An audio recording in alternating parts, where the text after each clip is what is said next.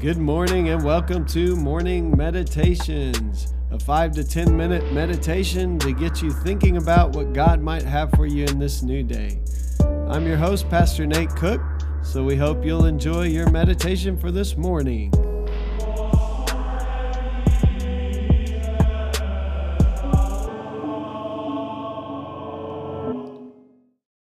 Hey, this is Pastor Nate, and this is your morning meditation for this morning. So today we are reading in Matthew chapter 26, verse 69 is where we're going to begin. Now, Peter was sitting outside in the courtyard. A servant girl came to him and said, You also were with Jesus the Galilean. But he denied it before all of them, saying, I do not know what you are talking about. When he went out to the porch, another servant girl saw him, and she said to the bystanders, This man was with Jesus of Nazareth. Again, he denied it with an oath, I do not know the man. After a little while, the bystanders came up and said to Peter, Certainly you are also one of them. Your accent betrays you. Then he began to curse, and he swore an oath, I do not know the man. At that moment, the rooster crowed. Then Peter remembered what Jesus had said before the rooster crows, You will deny me three times. And he went out and wept bitterly. Man, these are some tough words of Jesus that he had predicted Peter denying him, and then we see Peter does deny him. Uh, today, I want to talk about pride and the fall so many times uh, we we set out to do even good things in the name of God. And Peter was one of those folks who he was always out front. We know from reading the Gospels that he was the one who wanted to walk on the water with Jesus. He was always the one. He was the one that said, You are the Christ, the Son of the living God. And then a few minutes later, when Jesus starts, starts talking about suffering, Peter gets really angry with him. And then Jesus says, Get behind me, Satan. So he went from being the person who proclaimed that Jesus was the Messiah to Jesus calling him Satan in a matter of minutes.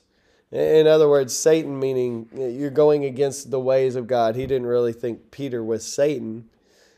But Peter is this one who's been out front. And so when Jesus begins to talk about people falling away, Peter's immediately is so sure of himself and says, even if everybody else, and he's standing there with the other disciples, even if all of these fall away, even if all your closest companions, I will never. It's, it's a great lesson for us in humility. It's a great reminder that when we're so sure of ourselves, when we think we've got this Christian life all figured out, when we begin to even depend upon our own power, our own strength, to in some way be the people of God, we realize that in that pride, pride itself goes against the kingdom of God. So it's in that pride that eventually we will realize our own weakness. There will be moments where we think that we are going to do the will of God out of our own strength. And when we do it in our own strength, we fail. That's why Paul will later say, I boast in my weakness, because in my weakness, then God's strength is revealed. And so Paul learns this, this humility. I think, I think age helps us learn humility. I think the longer you've lived, the less sure that you're always going to do the right thing, the less sure of yourself you become because you've seen yourself fall, you've seen yourself fail. And so humility sometimes comes with age, sometimes not. Sometimes we always blame our failures on other people and we always justify and we never actually take ownership for our own failures. And so we can age and still be just as prideful as we were when we were young. But I think in this moment, Peter is sure of himself he has this huge fall. And I mean huge. He realizes that he has denied the one person that he, he loved, that his Messiah. He has failed miserably. And it says at the end of this passage that he goes out when the rooster crows and he weeps bitterly. Now, this isn't in what we read today, but we should know the rest of the story. As Paul Harvey used to always say, my dad used to listen to Paul Harvey growing up, and I remember hearing, and now for the rest of the story. At the end of Jesus' life, before he ascends, after he's been resurrected, um, Jesus comes to Peter, John chapter 21, if you want to read it. And the most beautiful thing happens Jesus doesn't even bring up Peter's failure. He sees Peter, Peter sees him, Peter realizes it's Jesus. I'm sure Peter's just bracing for I told you so, told you you were going to fail, told you you weren't you were going to deny me. You thought you were so sure of yourself. Look what happened. Look at you, Peter. You can't even stick with me in my hour of need. No, Jesus doesn't say anything. He just looks at Peter and he says, "Do you love me?" And so here's something I want to say that sounds a little bit strange at first, but maybe we can even be thankful for the failures in our lives because it's in our failures that we experience God's grace.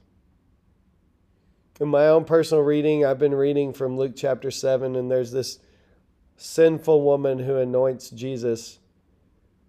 And the Pharisees are all looking, and they're all living out of their pride they're holier than thou. They're looking down at this sinful woman.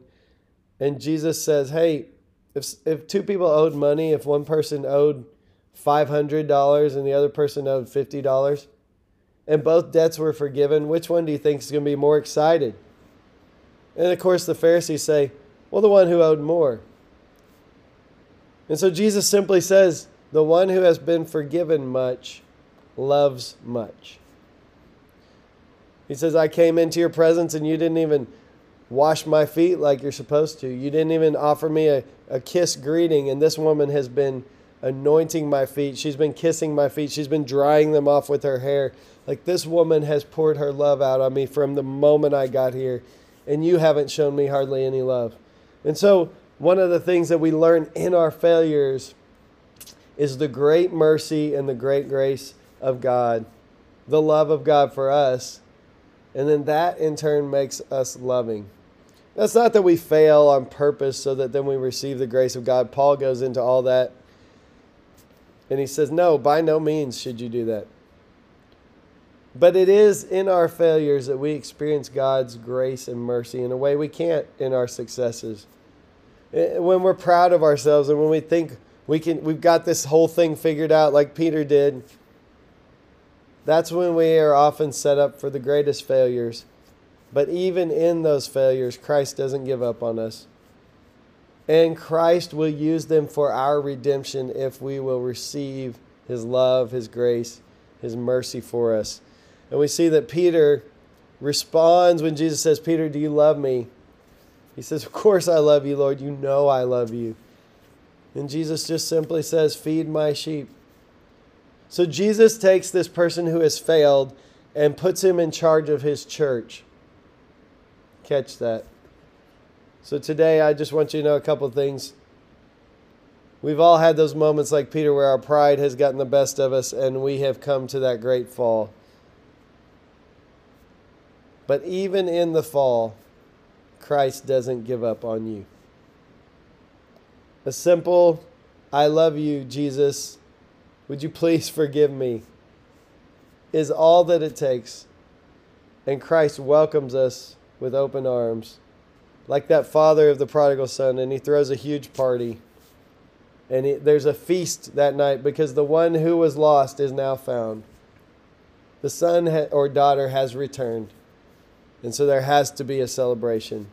So today, I just want you to know yes, pride does often come before our falls. But even in our fall, Jesus doesn't leave us alone. He offers us grace, mercy, reconciliation, redemption. He invites us into the family. And I hope today you will take him up on that. If you have felt like like Peter, this deep weeping over the reality of your own failures. Hey, that's just a thought for this morning, and I hope you have a great day. Thanks again for joining us for this morning meditation. Hey, do us a favor rate us on iTunes or even leave some feedback about our podcast so that other listeners can know how much you enjoy your morning meditations. Hey, have a great day.